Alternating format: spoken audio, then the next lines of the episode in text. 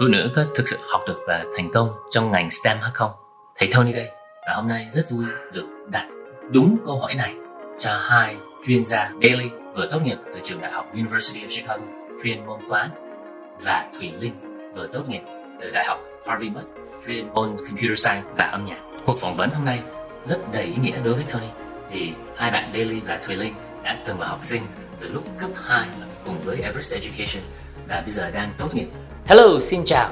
Chào mừng các bạn đã đến với chuyện du học, chuỗi podcast được thành lập bởi chương trình College Campus của Everest Education. Đây là nơi chúng ta chia sẻ những câu chuyện truyền cảm hứng liên quan đến quá trình chuẩn bị hồ sơ du học cũng như cuộc sống và văn hóa tại Mỹ. Tôi là Tony Ngô, chủ tịch và đồng sáng lập của Everest Education và là người dẫn dắt podcast hôm nay. Trở lại với Season 2, mùa phát sóng thứ hai, chuyện du học sẽ mang đến những góc nhìn mới về trải nghiệm của cụ học sinh của đại học danh tiếng Stanford, UPenn, Amherst. Ngoài ra, chúng tôi cũng đã mời các chuyên gia trong các lĩnh vực, những cố vấn du học giàu kinh nghiệm của College Campus tham gia mùa 2. Hứa hẹn mang đến góc nhìn 360 độ về hành trình du học sắp tới của các em học sinh. Các bạn đã sẵn sàng chưa? Let's go! Hello, xin chào. Uh, I'm Tony Ngo, co-founder Everest Education and leader of our College Compass program. And today I have two of our favorite students who have gone off to do some really amazing things in the field of STEM and love to just hear about their experiences. I think you guys will love it as well. Um, Thuy Linh and Bailey, can I ask you guys to uh, introduce yourselves real quick? Uh, maybe starting with Thuy Linh. Uh, yeah, I'm Thuy Linh, um, and I just graduated from Harvey Mudd College, and I'm headed off to work at Caltech next month. Fantastic. And Bailey? Uh, hello, my name is Bailey. I just graduated from the University of Chicago, and I'm heading to Smith College to do a post baccalaureate program in mathematics next year. Super, super impressive. Uh, both really inspiring, I think, in in the t- terms of your journey that you've taken. And so we'd love to kind of get to know that uh, a bit more today. Maybe first starting with Ling, tell us about Caltech. Like, uh, how did you get this and, and what are you going to be doing at Caltech? Let me introduce the program first. Um, it's called the Schmidt Academy, and it's, I think, in its third year, or the I'm coming in in third year. Um, where basically they have set aside funds um, from a donor to encourage incoming software engineers and integrate them into their um, research groups and to try and it's a way to kind of create this new i think standard within um, academia to have software engineers um, helping research groups accelerate and standardize the code and software they use to help their research like accelerate and also make it easier to spread and use across the world very cool. So, yeah, because I feel like when when you think about uh, where software engineers want to go when they graduate, it's almost always to companies, right? Because that's where you can work with hot ideas, but m- probably more importantly, you can make the most money. uh, in academia, it's always harder, right, to get grants and budget. Uh, is that the main reason the Sch- the Schmidt Scholarship uh, exists to to help on the financial side? So how it started was it was initially only Caltech, I think, students or graduates who were accepted to the program, and mm-hmm. then they slowly expanding it to Harvey Mudd. This pool I'm coming in is only 12 students. Um, and so each of us, what I think is really interesting, we're all part of this program together. So we have that connection and we have like a six week boot camp and I'm, we're not, I'm not sure how exactly that'll go down. Super cool. And Bailey, on your side, so yeah, can you tell us a little bit more about your program, field of study, and uh, what what excites you about it? Uh, cool. So my program is is not really a master's program or a PhD program. Uh, it's one of the many program uh, that is like a bridge program between an undergraduate and a graduate program that allows you some extra time to catch up on course load or like a research direction before committing yourself to either a master's or a PhD program. Part of the reason why I chose to, to do this path, like I've been recommended that maybe I should just apply to a PhD program immediately, but it's because I switched into my uh, math degree uh, in my third year of college. So my course load was a lot lighter than a lot of people who knew that they wanted to do math uh, a lot earlier on. And I thought that, well, if I'm going to spend six years doing a PhD, I might as well spend some actual time thinking about like what I want to do um, and sort of like what questions I want to ask so I can make the most out of sort of my experience doing a, a PhD. So which is why I chose this program.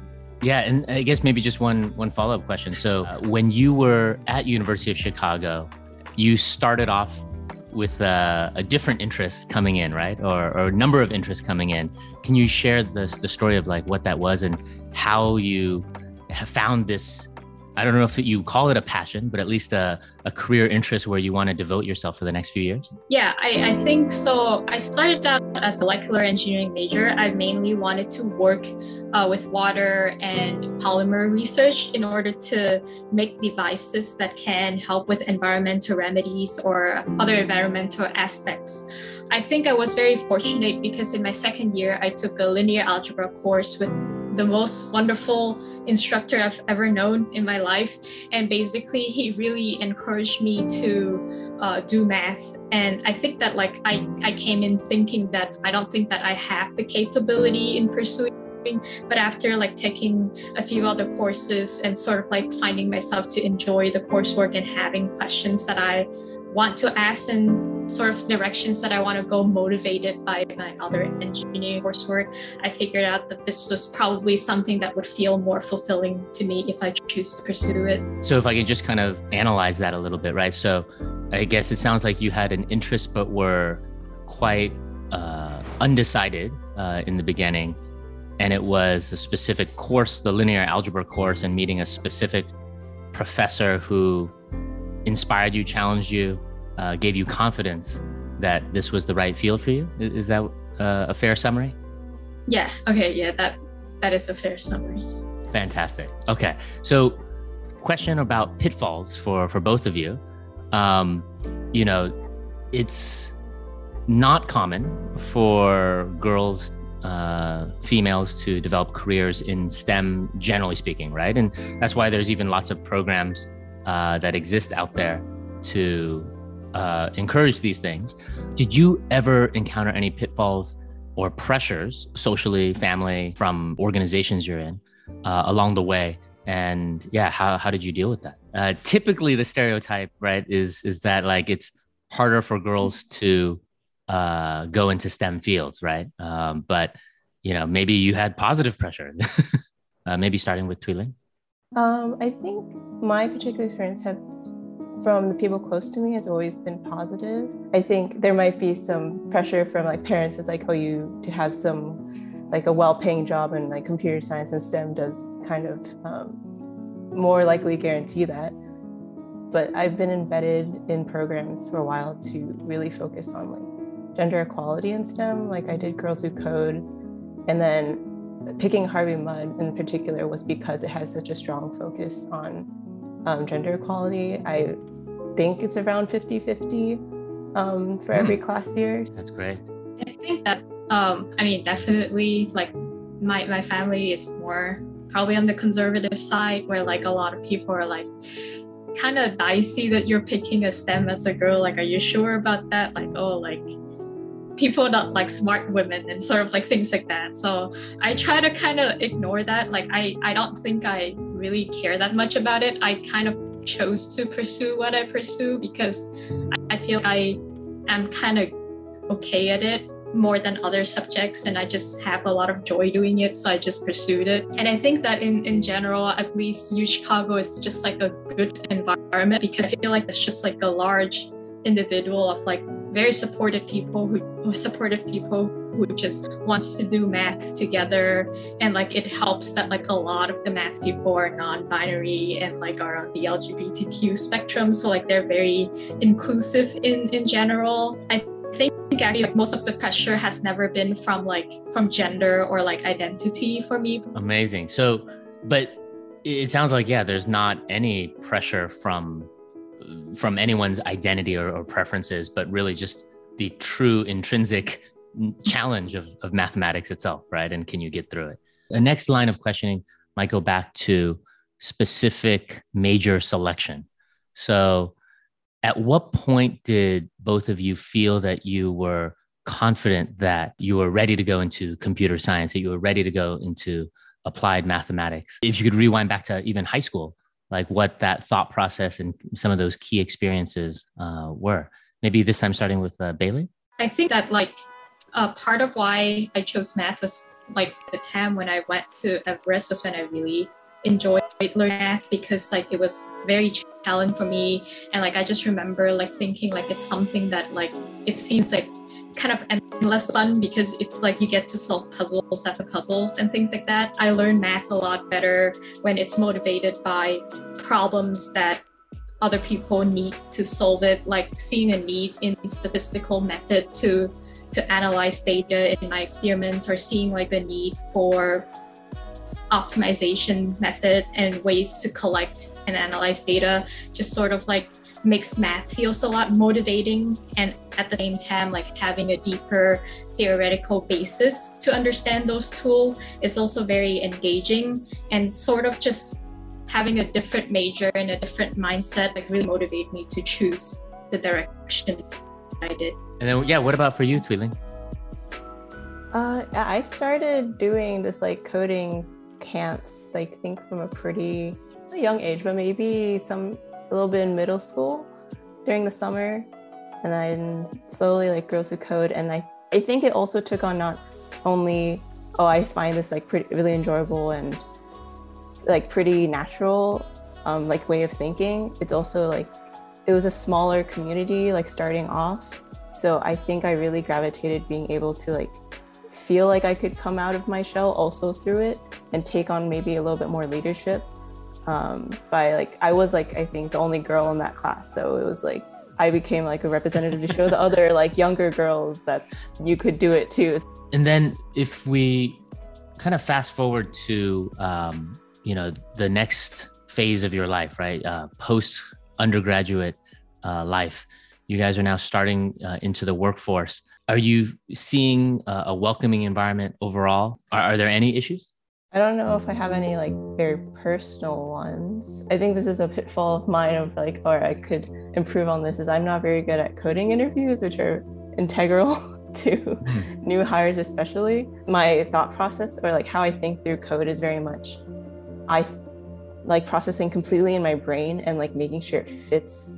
I like seeing the whole program in my brain first and like the general structure versus when coding interviews you have to like talk it through but i don't really know what i'm saying. If i talk then i can't process in my brain. So you'd be like in, uh, invited to a call with uh, someone else from that company and they'll present you with uh, like a coding question. For example like sort this array but in this amount of like space complexity or time complexity or something um, and you have to do it in front of them and like talk through your thought process. And if you're lucky, you get through multiple of them. Sometimes I'm not that lucky. As we wrap up, can I have a, a couple speed round questions for you guys? All right. So, uh, Bailey uh, and Thuy Linh, what is a book that you've read that you would recommend to others? Project Hail Mary or just Hail Mary by Andy Weir. I really mm. enjoy his mm. books. I think that just makes me more like rekindle a love for general science. What is a one liner about what that book is uh, about? Is it fiction, nonfiction? Like, I've, I've actually never uh, heard of it. Oh, Andy Weir is the person who wrote The Martian. That was his first book. So it's yes. like how he's very inspired by actual science. The one liner I think is this astronaut finds himself like with amnesia, and he's the only person alive on his ship. And so he tries to remember what's going on. And basically, it's like a very important problem, kind of like interstellar or something like you need to solve it or the world dies type of thing. In interlaying uh, science into fiction, right? Uh, mm-hmm. which is why I think what you know, was so amazing about The Martian. The book that I've been really recently liking a lot is called Neurotribe by uh, Steve Silberman. It's a book about the history of uh, autism and neurodiversity in general. And I think that it offers a lot of interesting insight about like different way that people think about things and what makes them ticks and motivate them to excel at a particular area. And I thought that I learned a lot about how to sort of think and inspire my own approach to learning and staying curious and and like being self-driven and Very also being cool. more understanding towards other people in general i think that is just a, a, huge aspect of the book that i cannot like recommend it enough very cool. Thank you both. Uh, I'm, I'm adding both these lists into my uh, Audible library right now. Next question is on role models. Who has been a role model for you to feel inspired personally and professionally? One is actually my professor, but for those who don't know, I don't know if uh, Tony even knows that I got a double major in music as well um, from Scripps. So with that program, it's much smaller, the music department. So I got very close with my voice professor there. And I took multiple classes with her, not just in voice.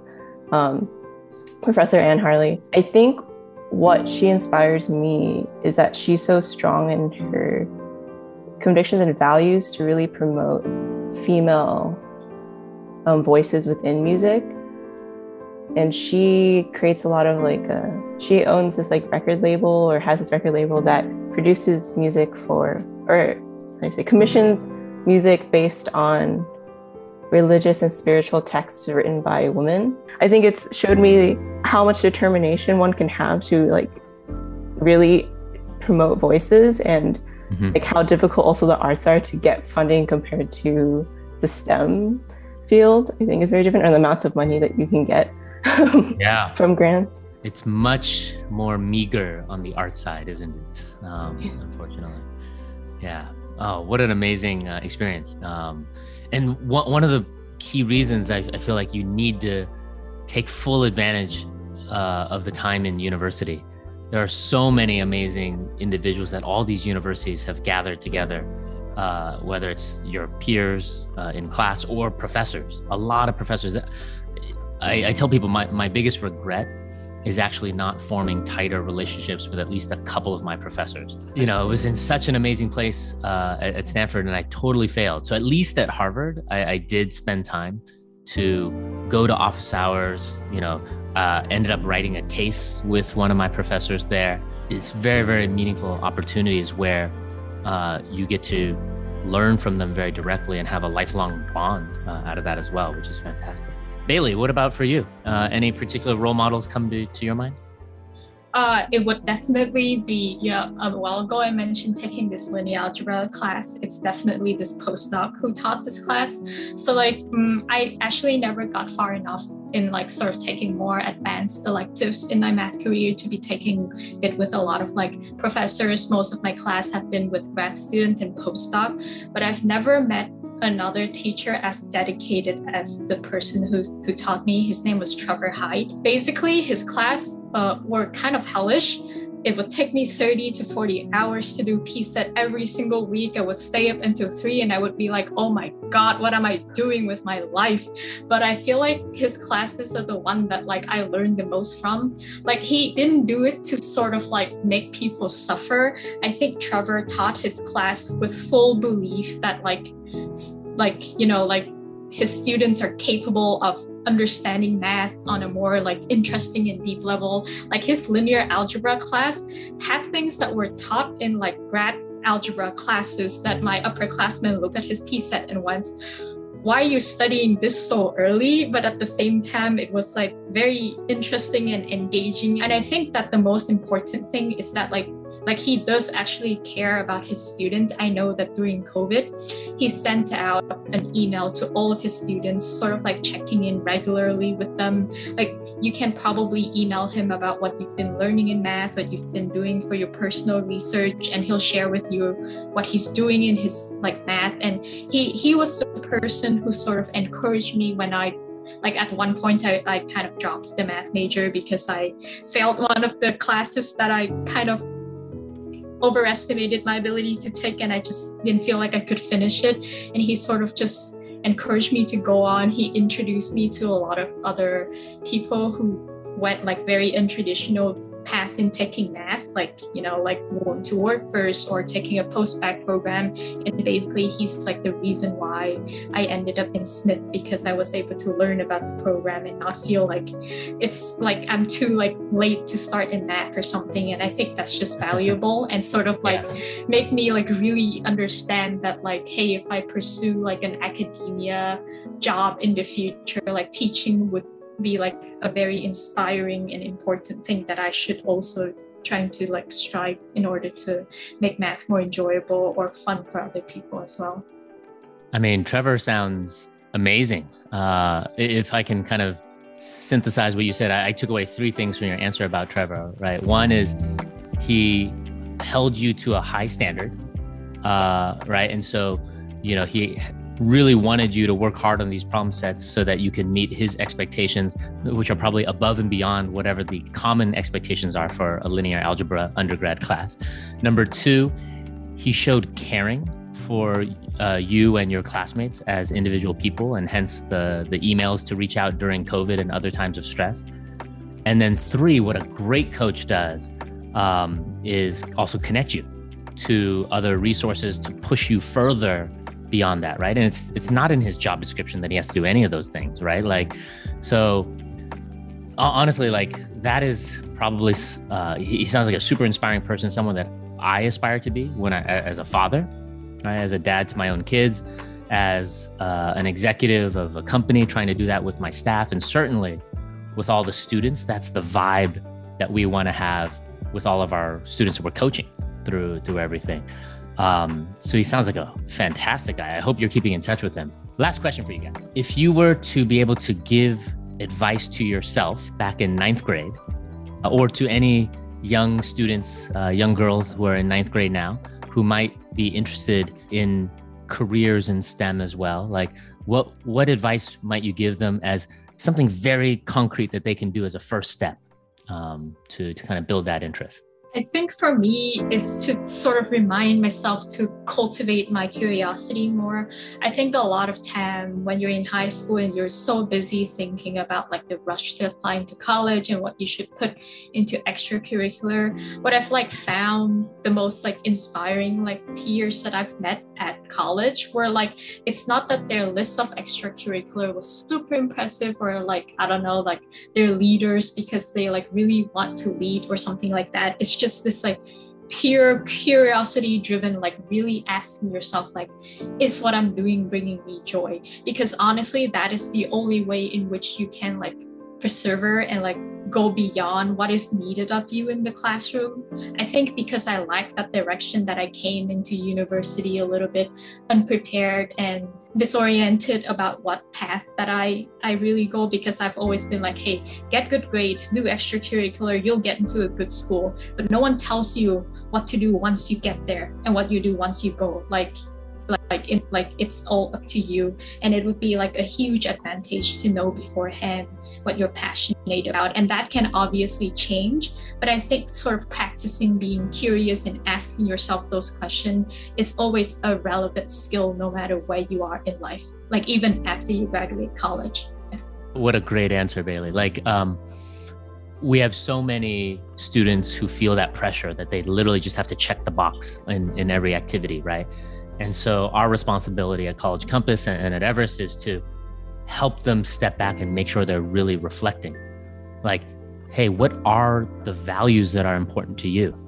How do you test out activities and interests that may align to those values? Don't just do it randomly to to get a resume, right? But when you hit a challenge, you're going to lose all motivation if you're doing it just to check the box, right?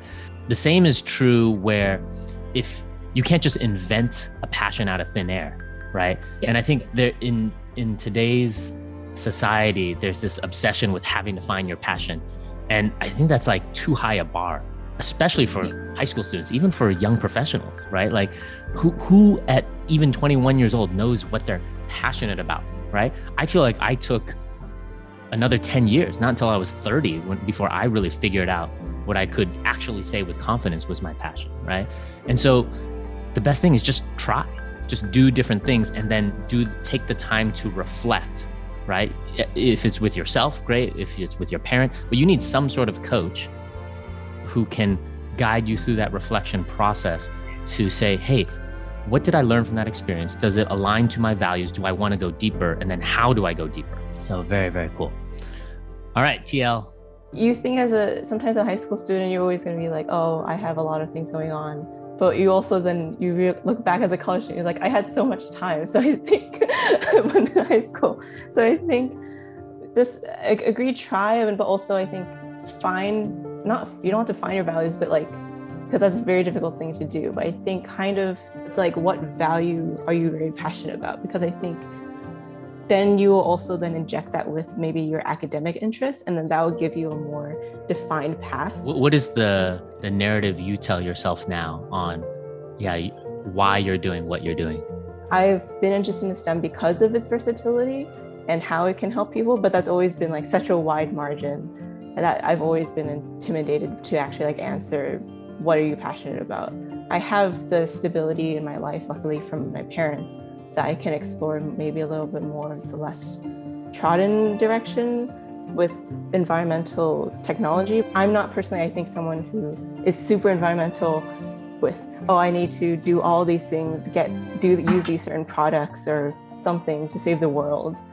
I think it's more like everyone has to do concerted effort, or like we need to integrate that more into our like businesses. And I've always been interested in interdisciplinary interdisciplinary practices, so I want to integrate like computer science, technology, and like environmental and business and try and carve a way that we can really take people's like values and their professions and like use it to change the world in like a small like in each individual step versus like you need someone who has this big environmental business and like is solving the world or something. I think that's a beautiful case study because there's some people uh, and families that come to us and like want us to help design a very specific career pathway for them from eighth grade all the way through like getting a job, right? And it's 10 years before they already want a, a very concrete solution in mind of how to solve their kids' fulfillment and, and passion question, right?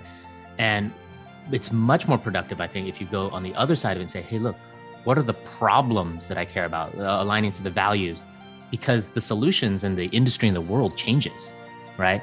So if you said 10 years ago, I want to just learn, I don't know, uh, a very specific coding language and, be a programmer doing that. Like yeah you could go do that but that's not necessarily like going to be true if that's where the most attractive opportunities are a decade later let alone over a whole career. But i guarantee you if you choose a problem like you are where it's where's the intersection of technology applications and environmental problems and can we find useful ways to solve these problems that's a thing that is only increasing in importance right uh, and open ended enough where you can explore lots of different solutions where you'll maintain your motivation. You'll be able to network to really amazing people uh, along that journey, right? So I think that's it's such an important distinction to not focus on a specific job as an outcome, but actually to think about the the general problems that you're gonna want to focus a, a decent amount of your your life on. I was on a very linear path on finance coming out of school right? I graduated, I tried to go to the most competitive, uh, elitist investment banking job possible. I worked at Morgan Stanley doing tech IPOs and M&A, and then went for private equity, then went hedge fund route. And that's like the prestigious thing to do if you're on the finance path. However, nights and weekends, I felt that like, oh, I just gravitated towards doing these extracurriculars that were involved in leadership, development, community building, and education, right? So I founded two nonprofits uh, on, in my spare time, right? But it wasn't an active thing where it felt like it took any energy. I was just doing it because I enjoyed these things, right? And it wasn't until after business school where I actually had this realization that it wasn't the finance itself that I was passionate about, right? And because I felt like I was just going down the path, the job right in front of me, it was actually much more narrow than what I found most fulfilling and where I could have the most impact. So, how do I marry my skills in finance and business with this interest I have in community building, in leadership development, in education? And that's kind of how like Everest came to be, where it was that that intersection there. but it wasn't a proactive, planned out thing from day one. And I wish if I if I could have advised myself going back to high school or college, like I already showed signs of like, hey, I like analytical things, but I also really love community building and team stuff. Right. I don't know if I would have called it leadership and education back then, but at least I enjoyed these aspects. And I could have at least been more thoughtful about making sure I reflected at each step along the way to to find more mentors along the way. It's never too late to change. uh, 15 years into my career, I, I, did make the change there, and I'm really enjoying it still. But like, yeah, um, the earlier you can identify it, I think the better on on that type of reflection. Fantastic. Do you guys think there's any other topics that we missed today? This was an amazing part two. I mean, we've already had one conversation like what five years ago, uh, so it's really beautiful to catch up uh, once again and see where you're at in this transition. But is there anything that we've missed? Oh, don't be afraid of failing. I think that's what I was gonna say too. Just try your stuff. Again, staying curious helps with that because you focus on what's actually happening instead of worrying about the future. I think no matter where you are in your life, I think you got it. Like honestly, I was clueless when I was in grade nine. I would say don't worry too much about it. Go with the flow, like I think TL said a couple of times. Just make sure to follow your gut. And yeah, I think you'll end up where you'll be happy. For me, as well as also try and cultivate a support system. It doesn't have to be for your professionally, but just friends or anything because you don't know what life is going to throw you, especially even like darker things that come along with yeah. stresses of life or very like very specific things that I'm thinking about. Um, you need different people and different perspectives, I think, and that will help through your journey. Uh, well, fantastic. Thank you, uh, Thuy Linh. Thank you, Bailey, for for taking the time. Uh, it's really, really wonderful to to catch up with both of you now. Uh, hope we can grab lunch uh, sometime soon, and yeah, maybe check in in another five years. All right. Thanks, guys. Thank you. Nếu mọi người thấy thông tin và câu chuyện hôm nay của Bailey và Thùy Linh hữu ích, nhờ mọi người subscribe để nhận được các uh, notification của bài mới nhất của chúng tôi và nhờ mọi người like, share và comment uh, để thông điệp này có thể lan tỏa được cho nhiều người được biết đến. Yeah, xin cảm ơn.